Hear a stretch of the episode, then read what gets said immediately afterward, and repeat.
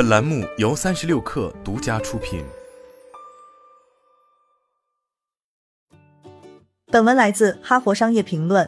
近些年来，TED 演讲无疑树立了一个标杆。《哈佛商业评论》此前发表的一篇文章中，邀请到了该组织的创始人克里斯·安德森，让他讲述了他在过去三十年里主持 TED 演讲活动的经验和教训。但是，经验和直觉是一回事，数据和分析又是另一回事。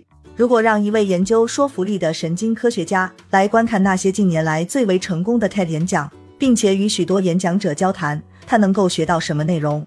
以上所说的正是我的工作，以下则是我所学到的内容：调动情感。布莱恩·史蒂文森的 TED 演讲，我们需要谈论一个不公正的问题，赢得了自该活动举办以来最长时间的起立鼓掌。作为一名民权律师，他成功的在最高法院的米勒诉阿拉巴马州案（阿拉巴马州）对被判谋杀罪的青少年实行强制终身监禁且不得假释中进行了辩护，并取得了胜利。毫无疑问，他是一个知道如何说服别人的人。我利用了亚里士多德所谓的说服三要素来对他的演讲内容进行了分类，其中只有百分之十的部分属于人品诉求，百分之二十五的内容属于理性诉求。而有整整百分之六十五的内容则属于情感诉求。在十八分钟的演讲中，史蒂文森讲了三个故事来支持他的观点。第一个故事是关于他的祖母的。我曾经问过他为什么要从这个故事开始，他的回答很简单：因为每个人都有祖母。这个故事是他与观众建立直接联系的一种方式。那些最能够影响、点亮、激励和感动人们，并且让人们采取行动的故事，就是最能够调动人们情感的故事。大多数日常工作场所的谈话内容都偏重数据而轻故事，但你还需要后者来强化你的论点。所以，你可以试着在你的话语和演讲中加入更多的奇闻异事，比如你自己的经历或其他人故事和品牌的经历。保持新颖，我们都喜欢关注新奇的东西。TED 给演讲者的一条指导原则是避免重复的陈词滥调。换句话说，你需要提供独特的、令人惊讶的或出人意料的新奇内容。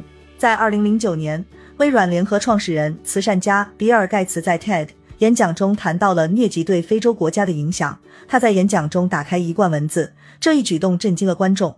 疟疾当然是通过文字传播的，他说：“我带了一些文字来，这样你们就可以体验一下。我会让他们在礼堂里四处闲逛，没有理由说只有穷人才应该有这样的体验。”他向观众保证。文字没有被感染，但这个噱头吸引了他们的注意力，把他们吸引到谈话中来。神经科学家 A.K. 普拉迪普博士证实，我们的大脑无法忽视新鲜事物，大脑所接受的训练是寻找卓越的、新颖的、与众不同的东西。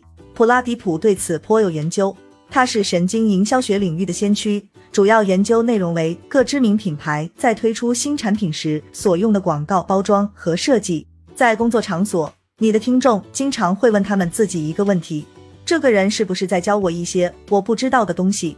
所以你可以介绍一些出人意料的、令人惊讶的内容，或者为一些老问题提供一个崭新的、新颖的解决方案。强调视觉效果。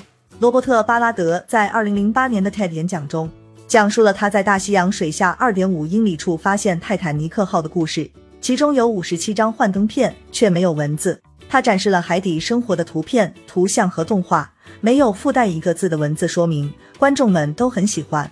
我曾经问过他，为什么你的整个演讲幻灯片都是用图片做的？因为我在讲故事，而不是说教。巴拉德如是说。研究表明，当我们用图片和文字形式来呈现信息时，大多数人的学习效果会更明显。如果思想仅仅靠口头传达，没有图片，听众能记住大约百分之十的内容。添加图片后，我们能记住的内容就会飙升至百分之六十五。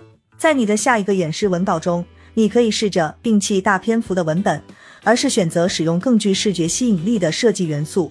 你可以通过展示图片、动画和形象来强化你的主题，从而帮助人们记住你所想要传递的信息。